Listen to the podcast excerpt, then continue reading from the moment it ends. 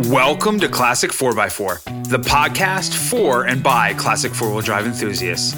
I'm your host, Chris Piccone, and you can follow the podcast on Instagram and Facebook at classic4x4 underscore trucks. Also, make sure you subscribe to the show on your podcast listening platform and check out our website at classic4x4.com. And make sure to reach out to us if we can help you sell your classic, custom, and modified truck or 4x4 we're very genuine in what we do. We do Broncos not because they're cool, it's because it's who we are. And so it just fit that kind of genuine, authentic uh, story that we are in the process of writing. Hello, Classic 4x4 podcast listeners. We are continuing our season three listener request episodes with a very fun and interesting guest today, which I'm about to blow everyone's minds on this one.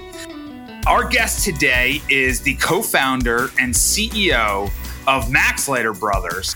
Are you sitting down? One of the biggest misconceptions out there is that the Maxlider Brothers investment quality Bronco builders, the misconception is that their last name is Maxlider. It's actually not. And where the Maxlider name came from, we're actually going to talk about in this episode because it's a wild story.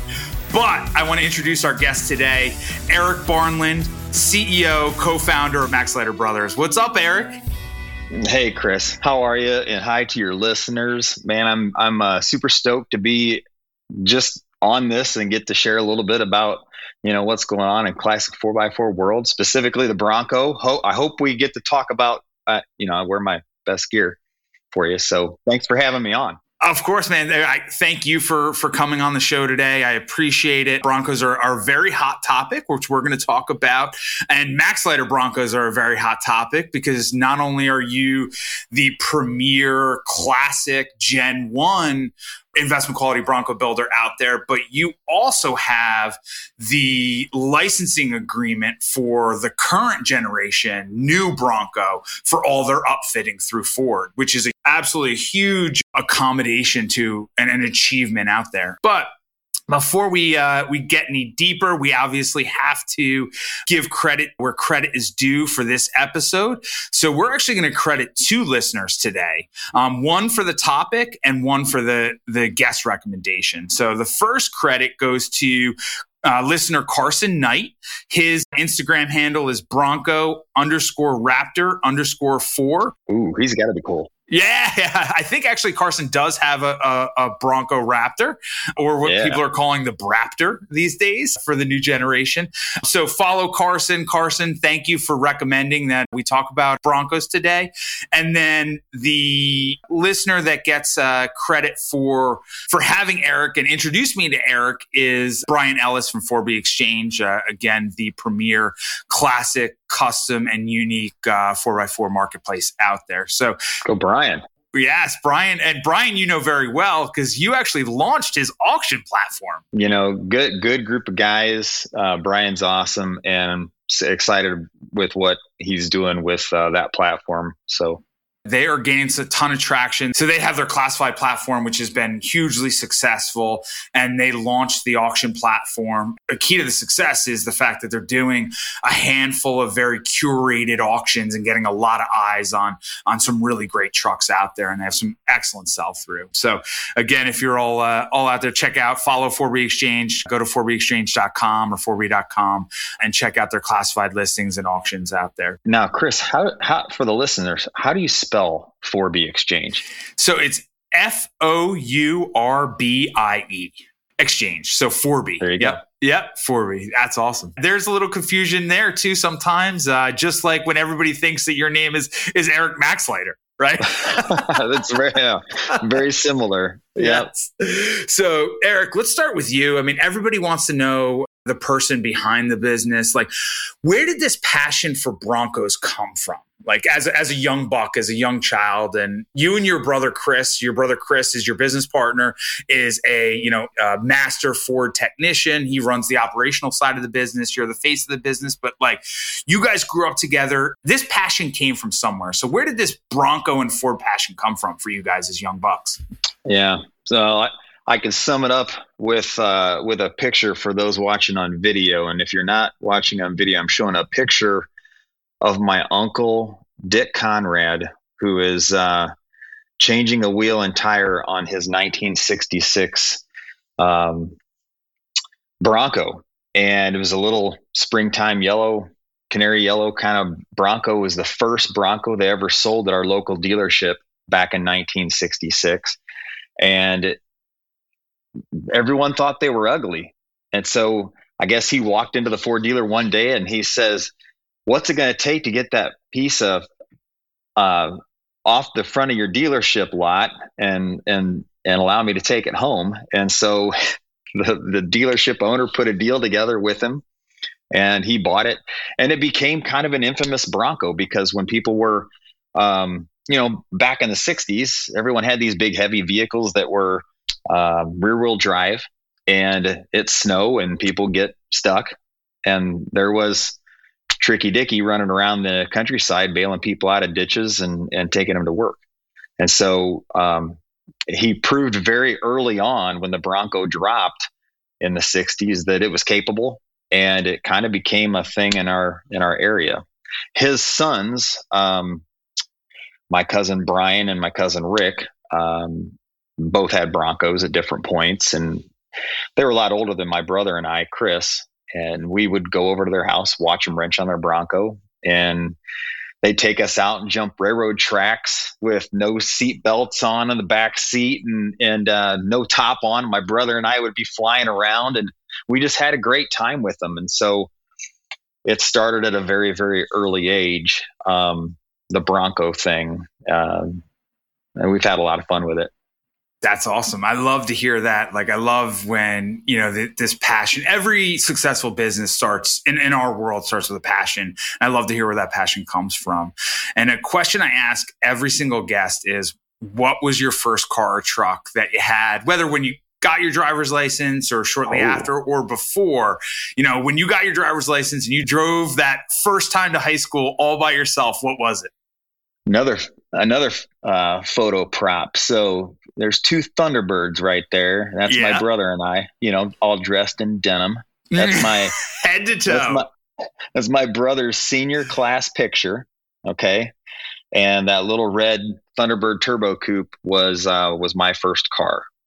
And then my brother inherited that car um, when I went to college, and I upgraded to the silver Thunderbird that's in the picture and we both had Thunderbirds. So did my mom, and uh, and yeah, very much a Ford family. The interesting thing is that was the first car I drove. The first car I owned, which is really ties to this story.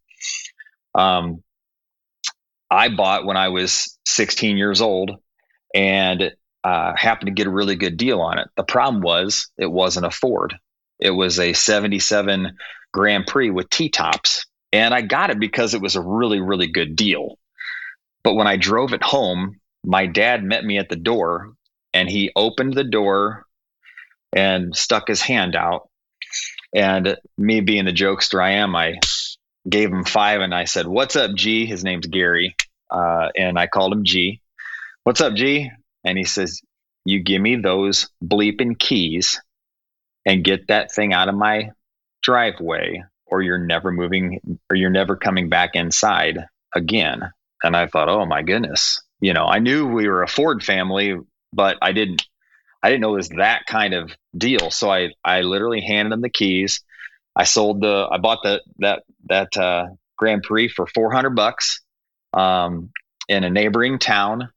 Um, he forced me to sell it. I sold it for $850 later that week. And here I am, a 16 year old kid, made 450 bucks, you know, a long time ago, which was a lot of money. And I thought, wow, there's something to this car thing, um, buying and selling cars. So we established that it's got to be Fords and Fords all the time. And hey, there's money to be made in the car business. So why not?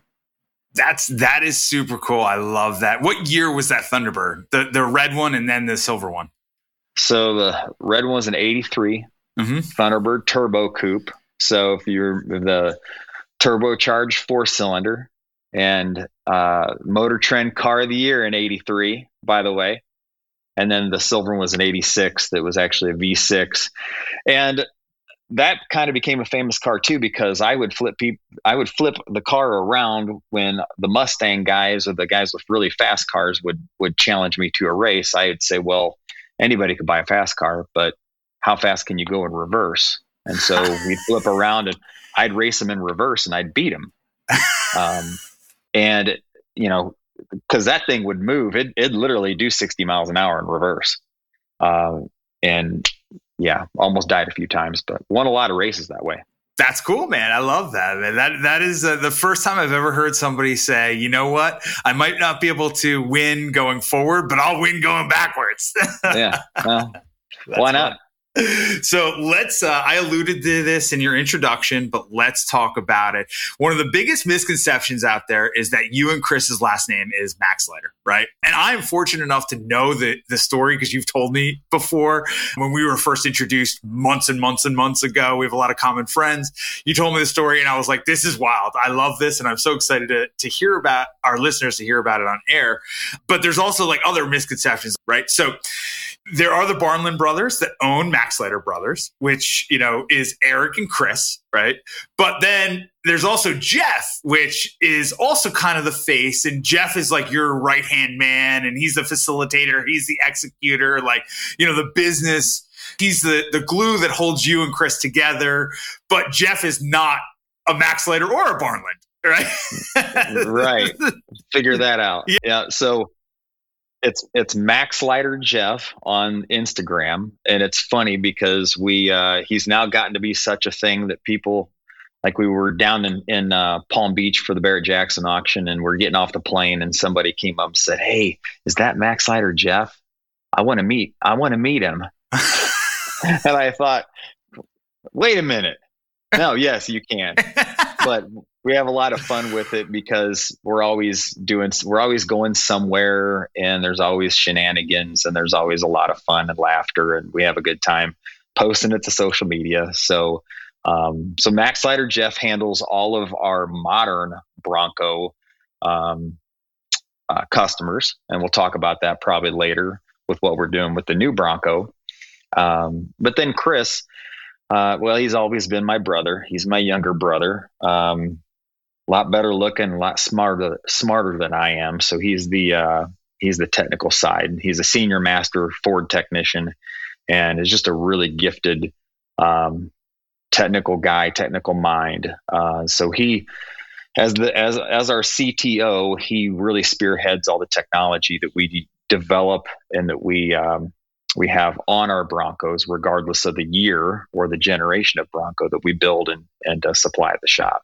Gotcha. So, so all of our listeners are clear out there. Their last name is Barnlund, not Maxlider. Jeff is neither a a Barnlund or a Maxlider. He has a completely different name, but he is a surrogate brother. So it's kind of like the the triplets. We'll put it to you that way. Yeah, and there's actually there's actually like five of us. There's there's um, they're all kind of surrogate brothers. Mm-hmm. Uh, we're very we're very family type of business, but yeah, that's super cool. So I alluded to this. I just talked about it. Now we're going to talk about tell us where Here the Maxlider name came from because this is one of my favorite stories ever. It starts with a band in the 80s. Like this is super cool. So just drop it on us right now. Yeah. So Ma- Maxlider uh, was a hard rock band that my brother and I had. Um, and we were very serious about it. We toured a little bit. We um, competed in a lot of really um, uh, high end band competitions and and did very well. We're blessed to uh, just have a really passionate um, following. We wrote our own music and and we go out and play cover songs and and weave our original songs in and um, and yeah, it was a it was a heck of a lot of fun. Um, the name Maxlider is a really dumb story in that I misunderstood the lyrics of a Toady song called Backslider and thought it was talking about a guy named Max Slider. And so when I found out that it was Backslider, I thought, well, I guess I made this up. Let's keep it as our band name. And uh, and it just stuck. It has kind of a ring to it. And but when we would play shows, people would want to know where the song, where this name come from. And you know, we'd get off stage and there'd be people like asking us questions and stuff, and it'd take me ten minutes to tell the story. And people were kind of let down because it's a really dumb story. So we just started telling people it's our last name because you could say that in three seconds, yeah. and they go, "Whoa, like like Van Halen, Bon Jo, like Bon Jo, yeah, yeah. Oh, that's so cool." And so we we joked about it a lot that everybody in the band became, you know, Graham Maxlider or Johnny Maxlider, and and uh, those were some of our bandmates, and uh, we had fun with it. And when we started the ba- the uh, Bronco business, or really tried to take it to the next level and and create a brand around the Bronco business, we were having a hard time figuring out what we wanted to call it. And all of our friends said, "Are you kidding me? The name is obvious. It's Maxlider Brothers." And we thought, "Wow, that's that's really cool." And because we're very we're very genuine in what we do. We do Broncos not because they're cool; it's because it's who we are. And and so it just fit that kind of genuine, um, authentic uh, story that we are in the process of writing. That's cool. Well, you've done a great job writing it, and you've you've are now at a level which is pretty amazing. You know, when did you guys kind of formalize and start it? But hang on a second, yeah. Chris, because I, I would be remiss if I didn't plug the fact that Maxlider can be found on SoundCloud, and all of we've got uh, most of I think our whole second album. We wrote a couple albums. Our second album is on SoundCloud. So if you want to hear Maxlider, the band go check it out on SoundCloud. Um, there's some pretty cool songs, and if you're, you know, if you need a good workout, you know, uh, album or something to get the blood flowing, pop that baby in. You'll you'll drive faster and you'll work harder. That's cool. Well, I hope after this episode airs that like your analytics on SoundCloud go through the roof and you get like thousands and thousands of streams and downloads for the the old Maxlider brothers albums. That's super cool. So, when did you and Kris really come together and say, "Hey, this is going to be our future. This is we're going to give this a shot. We are going to start restoring, you know, Gen 1 Broncos. And you've been doing this before anybody, before number one, before it was cool. Right. And when you could mm. buy oh, yeah. fully running rust free Gen, Gen 1 Broncos when nobody else wanted them for a couple hundred to a couple thousand dollars. You guys, you guys were leaders in this space. You were doing it before I, the quote unquote Bronco effect took place over the past couple years. So when did you guys start this? How did it evolve to eventually becoming, you know, the preeminent investment quality classic Bronco builder and then getting, you know, blessed and anointed by Ford, the manufacturer itself, to be the licensed upfitter for modifications for the, the, the current new Bronco. Mm-hmm.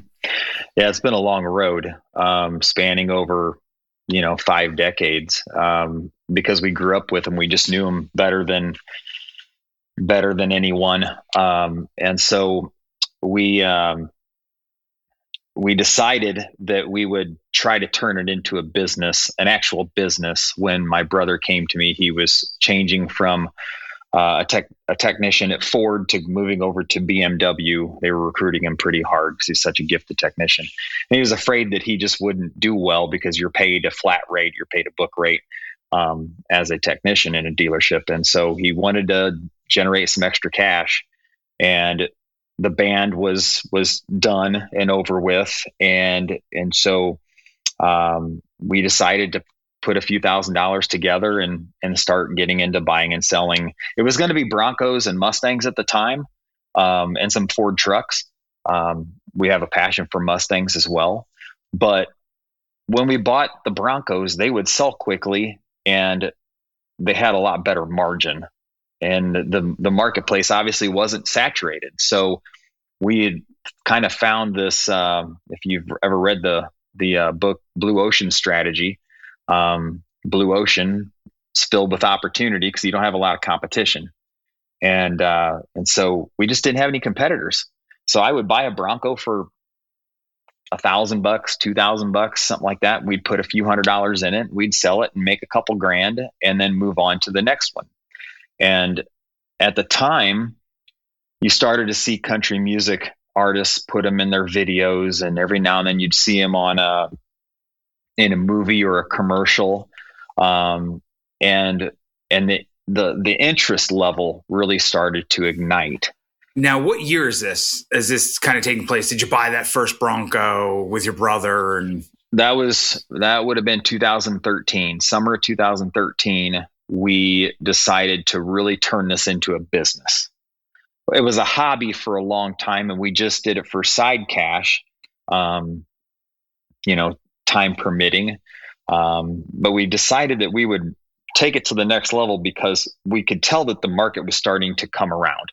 You got to remember that back in the day, no one cared about these things. They were utilitarian, they were pieces of junk that you would bounce off trees that you didn't spend any money fixing. They were farm rigs, they were utility utility vehicles. And my high school plow truck was a 76 Ranger package Bronco that when I left high school uh, back in 1992, well, I can't believe I said that out loud. Um, when I left high school, that it had a rust uh, rust holes in every panel, and the frame was coming apart, and it died a slow, painful, rusty death. And so, no one cared about them. Well, people in in the early uh, 2000s were beginning to do so, partly because if you remember this, Ford in 2005 they brought a prototype Bronco to a big car show. It was silver, um, but it was a throwback. It was like a futuristic look or, or reimagination of the Gen 1 Bronco. And at that point, I think that really ignited the marketplace to remember that first gen and and begin to seek it out. You, if you think about this, and it's it's it's kind of a joke, but it's not uh, what most people thought the Bronco was at that time, the early 2000s, uh, 2010, 2012, they they attributed the Bronco to the OJ Bronco. Mm-hmm. The o- the white OBS. The white OBS. That's right. And so and and literally that was uh, partly what killed the Bronco back in 96 was the Expedition sales were really skyrocketing along with the Explorer sales. The OJ thing had just happened, and I think there was a negative connotation around that vehicle. And so Ford finally took it out of the lineup. Fast forward almost 10 years later, they do this prototype. It appears at a car show. People begin to get interested in it again and go, wow, those, those old Broncos were really cool. And so at that time we were getting asked because people knew us as Bronco folks. Um, we were getting asked to do more and more Bronco stuff.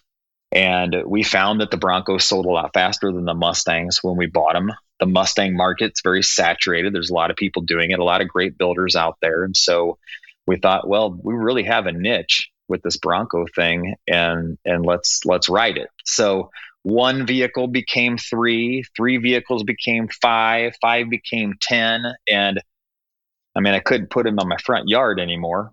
And so, um, uh, because people were driving by and stopping by a lot, wondering what was going on. So we, we, um, we got a facility, a little warehouse, and we started to just store them there. But at that time, the customer was developing along with the marketplace and specifically the interest level in the Bronco. You had a lot of things coming together. The idea of the resto mod, where people were taking classic vehicles and doing more modern things.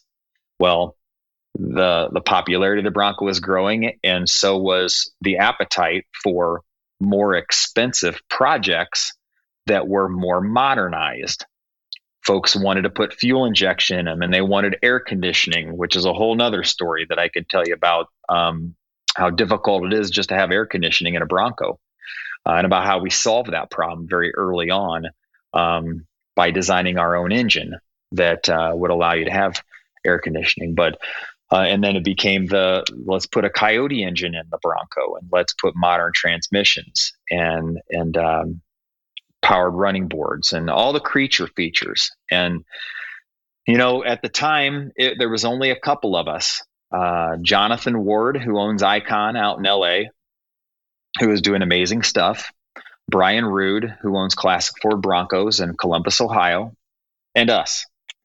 And I remember Brian and I kind of had this contest uh, a little bit, um, this competition, both competitive guys. And he'd call me and he'd say, Hey, I just had a customer sign up for a $50,000 Bronco build. And I was blown away because I'd only been asked to develop a $40,000 Bronco build. Well, then I got called and someone wanted to do a $60,000 build. And so I would call him and he'd, oh man, well, that's great. I just signed one up. And it wasn't that we were we were trying to inflate the prices. It was that the the scope of the project kept growing. It kept um, and the and the level of build quality that people desired was growing. And so we were just fortunate enough, the three of us, to have the right team to be able to execute on those builds and help people, um, you know, really uh, accomplish what they were dreaming of doing. And at the time, we were fuel, you know, funneling new solutions to the Bronco marketplace, fixing Bronco problems. We, we, we joke about that at the shop. Let's fix more Bronco problems because at the end of the day, they were designed in 1965 to run down a 55 mile an hour road. They had three gears. They were very inefficient. They were utilitarian. They they rode and they steered pretty poorly, and there was a lot of room for improvement. That's cool. That is that's that is funny, and I love to hear that you have relationships with your competitors. Like that is is all about community in itself, right? Because yes, they're the competitors, and more competition that comes to a market is better for everybody, right? Whether people want to realize it or not, right?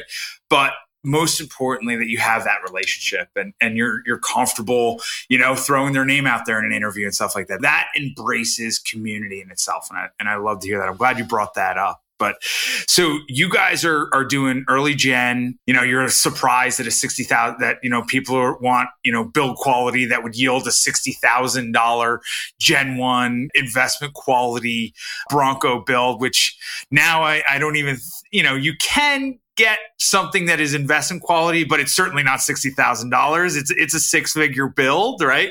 But it will have all the the creature features and and any any of our listeners out there that listen to our uh, our mid year market update episode that we did in between season two and season three will know that I think it was the top four or five classic truck transactions in the past year were all coyote swapped Broncos in the three four hundred thousand dollar realm. Right? People love those coyote swaps, man.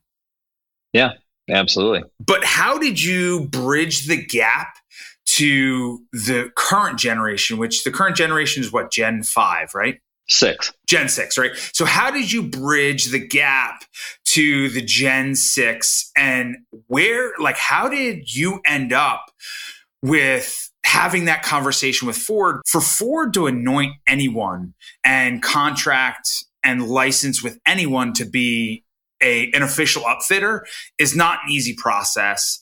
But how did that come to fruition? Because that's huge. I mean, that must have brought your business to a whole new level. This is not just something that like just happens overnight. There's an immense amount of due diligence. There's a whole process to become a licensed Ford upfitter. So how did that happen? Where was the infancy of that, and how did it get to where it is today? Yeah, well, so we've always been very passionate about helping Bronco enthusiasts, mm-hmm. um, and it, and it, it that wasn't a we're we're passionate about helping Bronco enthusiasts dot dot dot that have the right amount of money to spend on these big six figure coyote builds. Mm-hmm.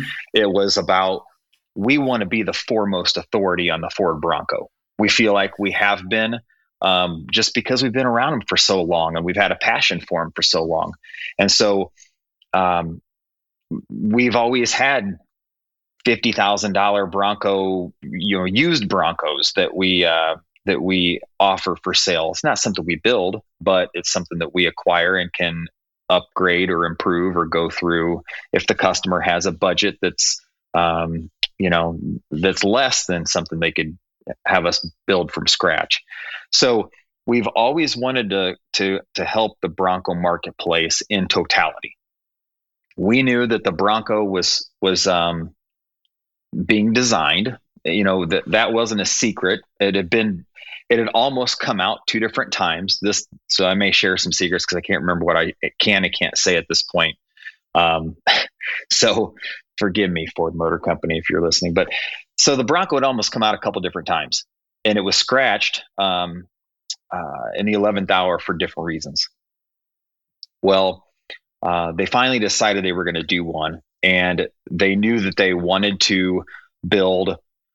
They wanted to design a Bronco uh, that they can. They, that was more than a vehicle. It was a brand for them. If you look at what Ford's doing, Bronco is becoming the Lincoln or the Mercury. Uh, you know, it's it's a brand in of itself, just like Jeep is for Chrysler, right?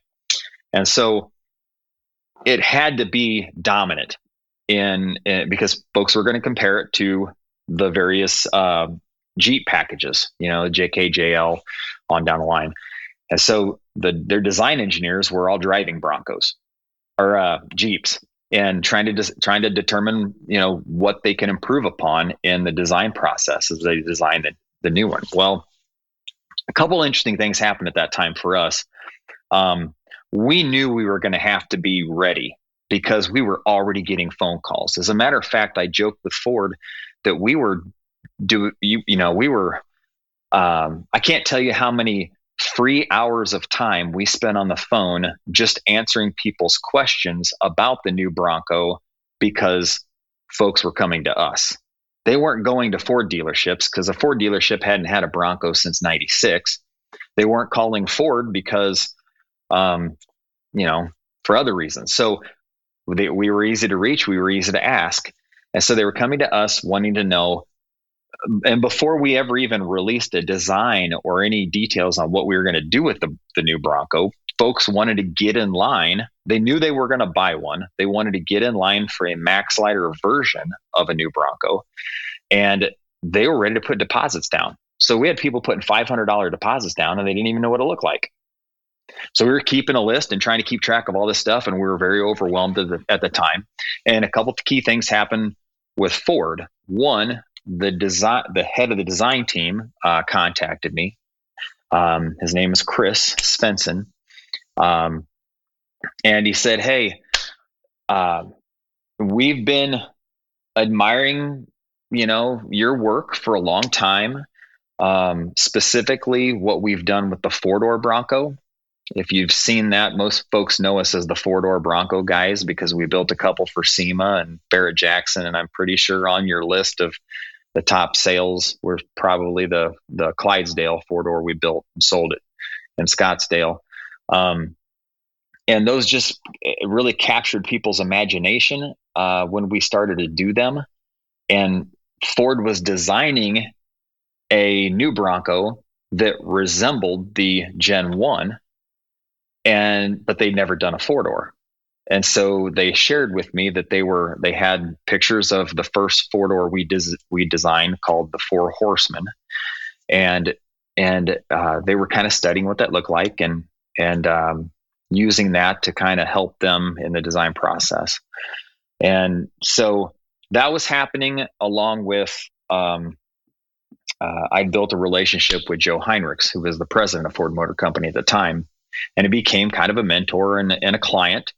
Um, and we were we were beginning to do uh, some upfits, design some parts and upfits on other Ford vehicles as well. We had come out with a Ranger package that was was pretty cool. Um, it made the the Ranger that was launched in 2019.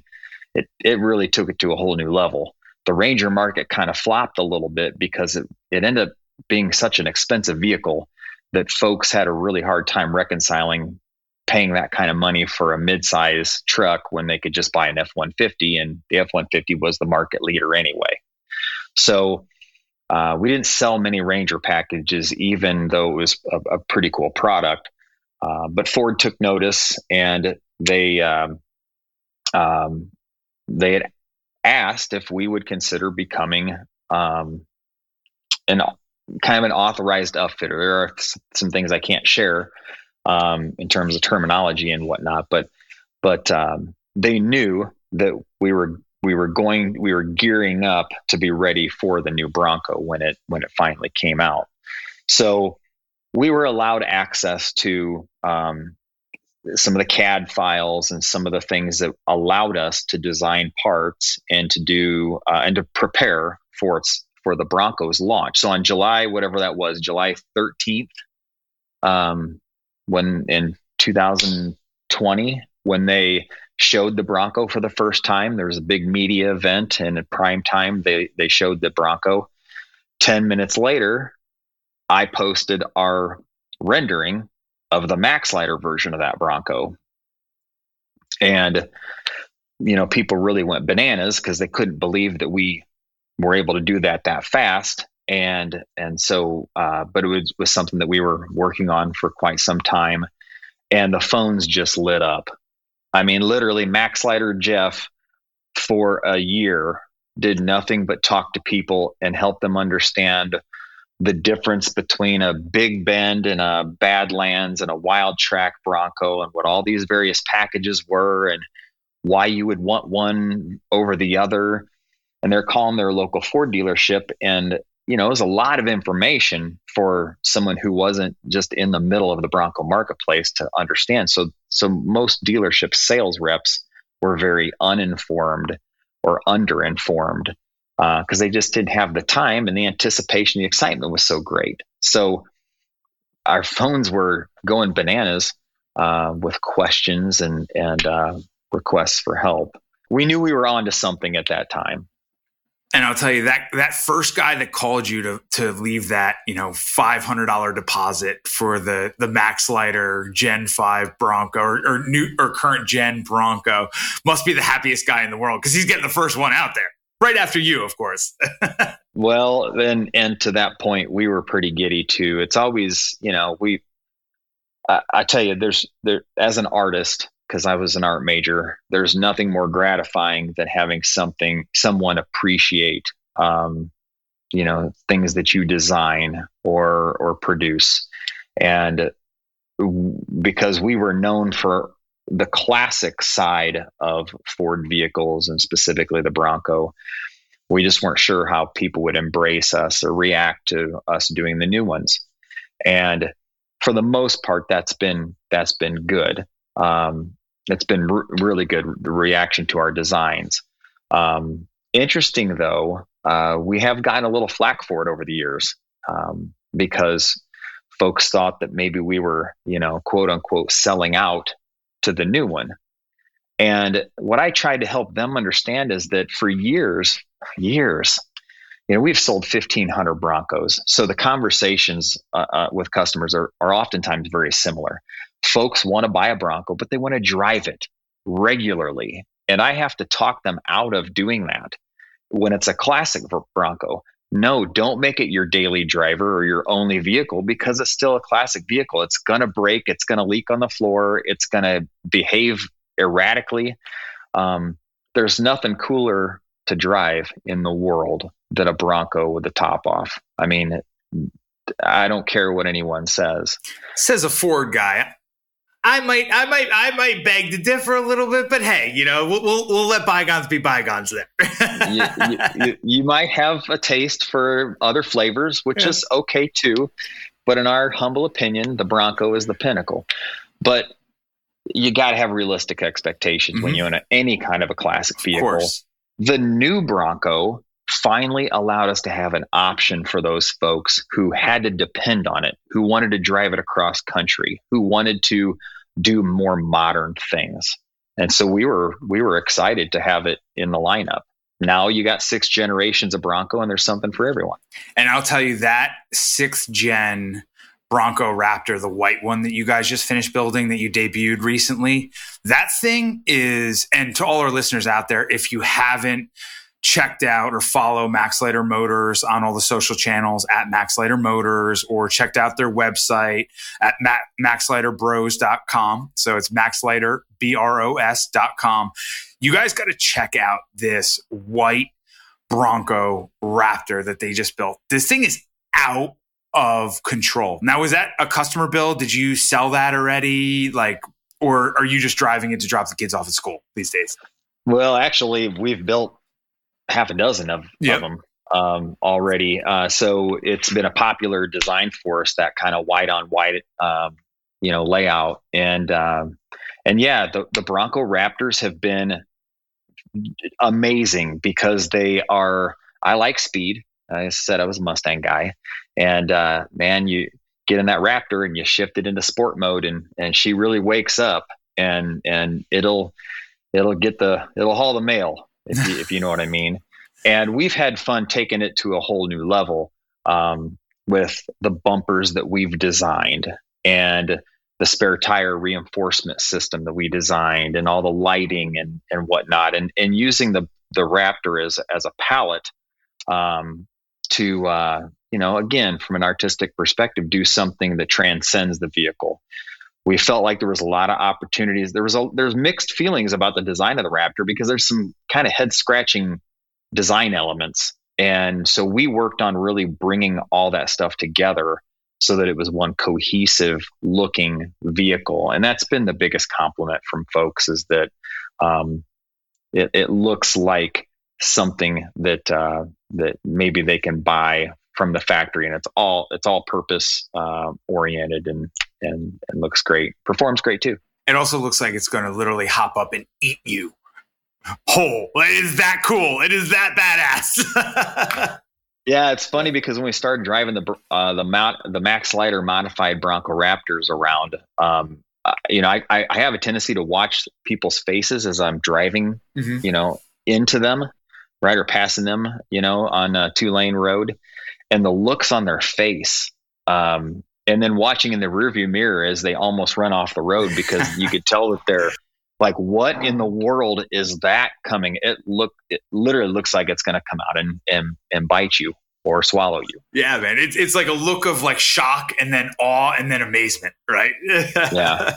So it's it's a it, it definitely um it's a lot of fun um, although it's never fun when you're driving in the interstate at 80 miles an hour and someone almost runs you off the road because they're gawking or taking pictures of video or or what have you. But uh, but we, we it's it's exciting Yes. Nonetheless. So it's amazing how you built this business and you had the Bronco effect. And and not only did the, the classic early gen Broncos have a huge, I mean, their valuations were impacted heavily by the Gen 6 coming out. You know, I, I call that the Bronco effect, right? You know, and, and I think we're actually starting to see that in the scout world right now, where, you know, scouts now that Volkswagen is going to bring out this new EV Scout, we're starting to see classic scouts really run up in value and, and, become almost unattainable just like we saw you know gen 1 and early generation you know even obs broncos right now have become pretty unattainable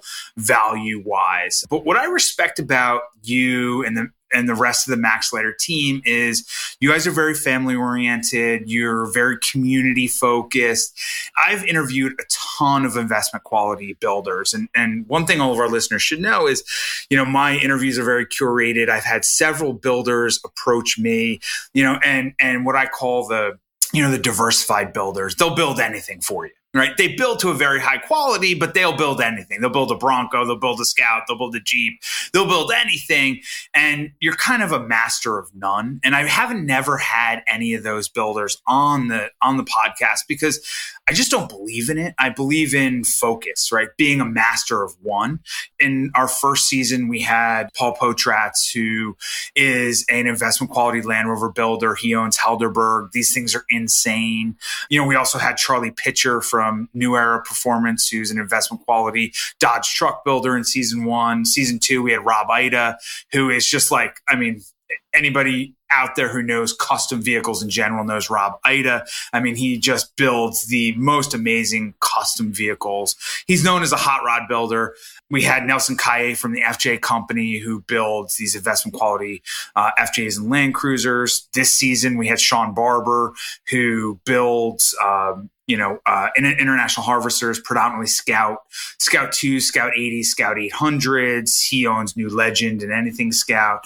We just had Drew Norman from the Jeep farm builds investment quality Jeeps, both FSJs and CJs, and then obviously you today. So you guys are all focused and, and you know your niche, you're, you're comfortable in it, and you operate very well and you're very successful um, in that space. And I do that for a reason. But what makes you unique in, in, comparison to all the other investment quality builders is all these investment quality builders, they build the best out there. And and yes, Maxlider has the the 150, 250, 350,000 dollar, you know, Gen 1 or Gen 6, you know, Bronco Raptor that you can buy that is just second to none. But you also build down market too, which I respect a lot. And I was actually looking at your inventory in preparation for today's interview, and you have Broncos available for everybody across the entire socioeconomic spectrum, which makes you very unique as a high caliber investment quality builder. Like there were three that popped out to me. You have a, a Gen 1 1967, highly original, nicely restored Bronco, and it, it, it maintains that classic look, but it's fifty nine thousand dollars, right? You're asking fifty nine. Mm-hmm. You have a, a, 1985 bullnose, very highly original, that's been gone through by the Maxlider team. It's got the Maxlider, you know, stamp on it. You know, for thirty nine thousand. You have a, a, a ninety six OBS again, highly original, under hundred thousand mile. That's been gone through. That has the Maxlider stamp on it for twenty five thousand, which that's what makes you guys unique is there is accessibility to a Maxlider Bronco that starts at 25,000, right? And goes up to three, 400,000. So tell me about that. Like, how did you start doing that? Well, again, I use the word uh, genu- being genuine and, and authenticity uh, being such a, a, focal point for us. Um, it's just, it's important to us to help Bronco enthusiasts um, regardless of what you want to spend. So we never want to be accused of only Kate, and we do a lot. We do get accused of this a lot, and it's it's unfortunate. I point people back to the website and some of the information you just pointed out, Chris, um, and that no, our not all of our Broncos are two hundred fifty thousand dollars plus. Uh, we have something for everyone. Now you have to have the right expectations, and I put you through kind, and I still do it. I still, in the from a vintage Bronco perspective, I'm still the head sales guy because I, I, I feel that it's important to try to talk people out of buying it in the process of of helping them realize what they want, um, or what they don't want, because some people have just unrealistic expectations, and our brand is tied to it. If it comes through our shop, even if we didn't build it, our brand's tied to it. So we want we want to help people identify and I've got a really short process that I put them through that asks them how do you want to drive it, you know, and the types of speeds you want to go and and the frequency you want to drive it and then you know what's the timeline and what's the budget. And if I know that information, uh, I can write a prescription to help them um, you know achieve their goal. And you know it's good advice because if I only had one lane to sell you on, I'm probably going to work you through a process that helps convince you that that one lane is the best lane. And I certainly have my opinions on which types of build, anything that we build from the ground up and do 100% uh, uh, custom project with, that's going to be the best because we are able to apply all of our best practices and our years of doing it um, and and doing it in house. Uh, that's always the best option. But if you can't afford to to spend that kind of money, we still want to help you uh, fulfill your Bronco dream. And a lot of times we do that, and it's a seventy-five thousand dollar Bronco or a ninety-five thousand dollar Bronco. We didn't build it; we acquired it, and we have a process in which we acquire Broncos so that we know they're in the top, you know, 10, 15, 20% of available Broncos in that price point across the board. So they're going to have better metal. They're going to have better uh, features. Typically, we we really try to uh, have a good representation of each price point that we choose to bring in house.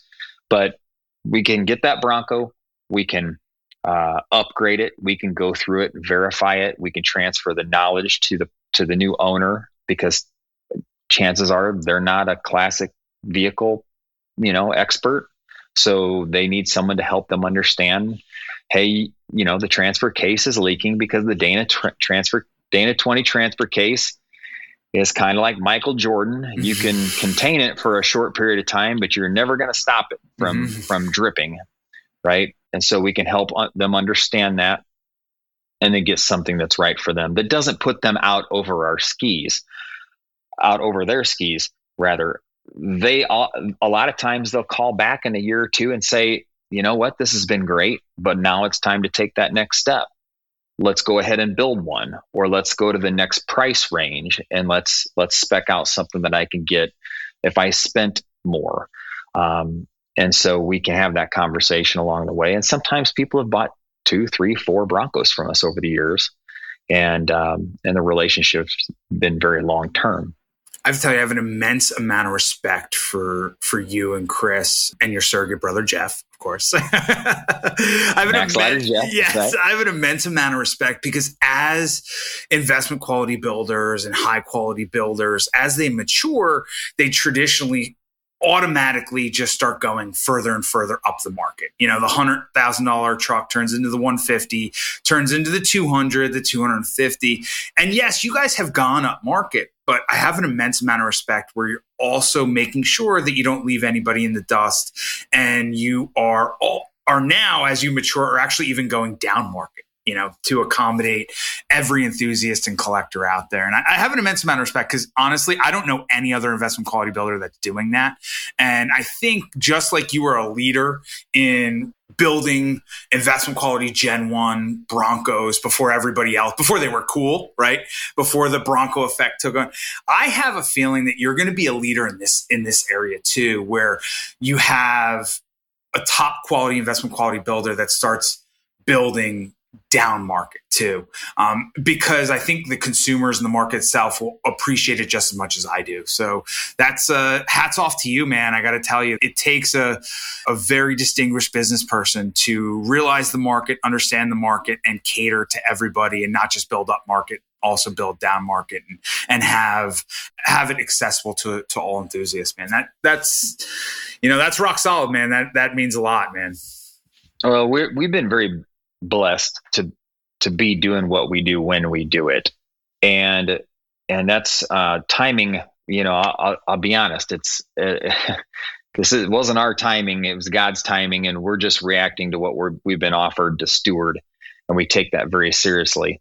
Um, helping helping, you know, we, we go to we go to these uh, Bronco shows, and we're typically the only investment grade builder there. And I, and we do nothing but sit there and a- answer questions and give p- advice the whole show.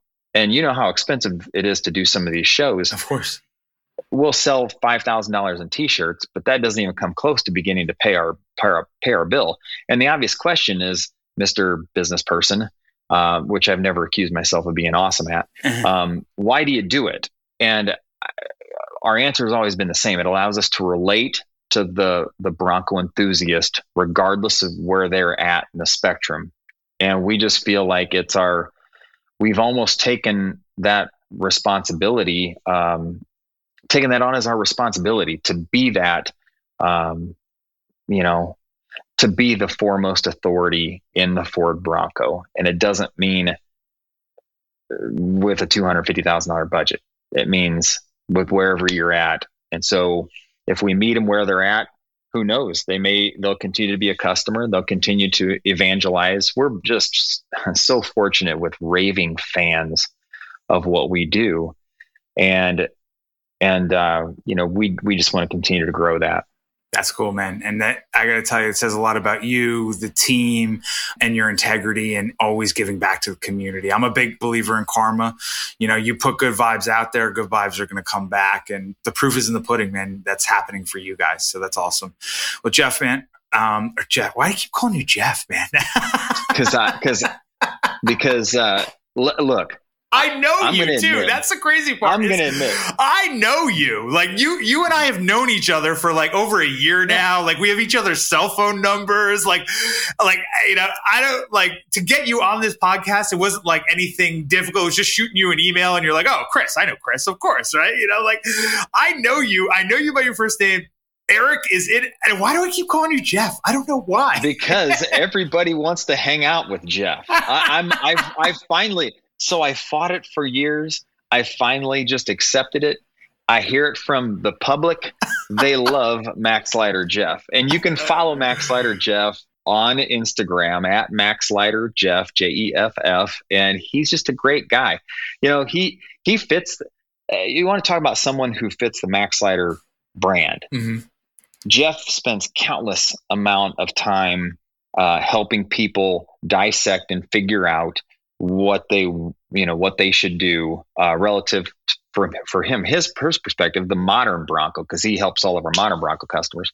And he's patient and he's uh, he's very um, uh, kind with his time. And uh, and I tell you I like to hang around him too. I'm not gonna lie Chris he's a good dude that that's awesome. I love to hear that. It's great. Hey, nobody's successful without amazing people surrounding themselves with amazing people. And oh, amen to that. Exactly. So that's awesome. And and Eric, I can't thank you enough for the time that you spent today. You know, all the the amazing knowledge you bestowed on our listeners. And I wish you you know continued success. You're already successful. You will continue to succeed. And and uh, you know, hey, eventually Ford's going to need an upfitter for the the seventh gen Bronco, and we know you're going to build something amazing there there, uh, just like you did with the sixth gen and, and all the previous generations. So, man, thank you so much for your time today. Ford's got some cool things in the hopper relative to the Bronco, and I think you guys are all gonna, if you like. If you liked Ford Bronco, you're going to continue to love what they're what they're doing. Whoa, you heard it here first, listeners! Right, a little nugget just dropped. Little little nugget. In the meantime, though, whether it's a a, a starter Bronco that's forty, fifty thousand dollars, or a competition build, you want to win SEMA and you want to spend, you know, a lot, we can help you out. Or maybe you want to go to your local dealership and order a Bronco. The the order banks are now open for the 2024s. And you can go to a Ford dealership, you can order a Bronco, you can use our drop ship code. You'll have to contact us first so we can work with the dealership order it. We'll give them our dropship code. They will build it at Ford, ship it to us because we're an authorized um, dropship location. We'll build it, send it to the dealer, uh, and then you take possession of it. You can finance it there at the dealership. Wherever you're at, or maybe you need cool parts because you already got a Gen 6 Bronco, we got a full line of parts on our website and uh, take a look at those. We've taken a lot of time to uh, design and, and uh, manufacture them. So uh, if you love Broncos, just connect with us somehow because we wanna we wanna hang out with you, and help you out. Awesome, man. That's so cool. Uh, and again, for all our listeners out there, if you don't follow Maxlider Motors on Instagram or the social channels, make sure you do. Check out their website, Maxlider Brothers. Uh, check out their insane builds. Look at their inventory. And hey, whether you, uh, I'm sure a lot of people are going to walk away from this interview saying, wow, I can get a Maxlider Bronco for under a hundred thousand dollars. Like, hey, you guys cater to everybody. So hopefully one of our listeners picks up, uh, you know, one of those Broncos in every level of the market, the up market and the down market. So, hey, Eric, thanks a lot, man. I appreciate your time and uh, appreciate you being on the podcast today. Thanks, Chris, for having me. And uh, you're doing a great job with uh, with this conversation. One of the fastest growing, most popular podcasts because it's the coolest topics and the coolest people well besides me but you're doing a great job. And and so keep it up uh, keep up the great work because uh, uh, people love to hear what uh, what you're doing. I thank you for those kind words man. I appreciate you being a listener too.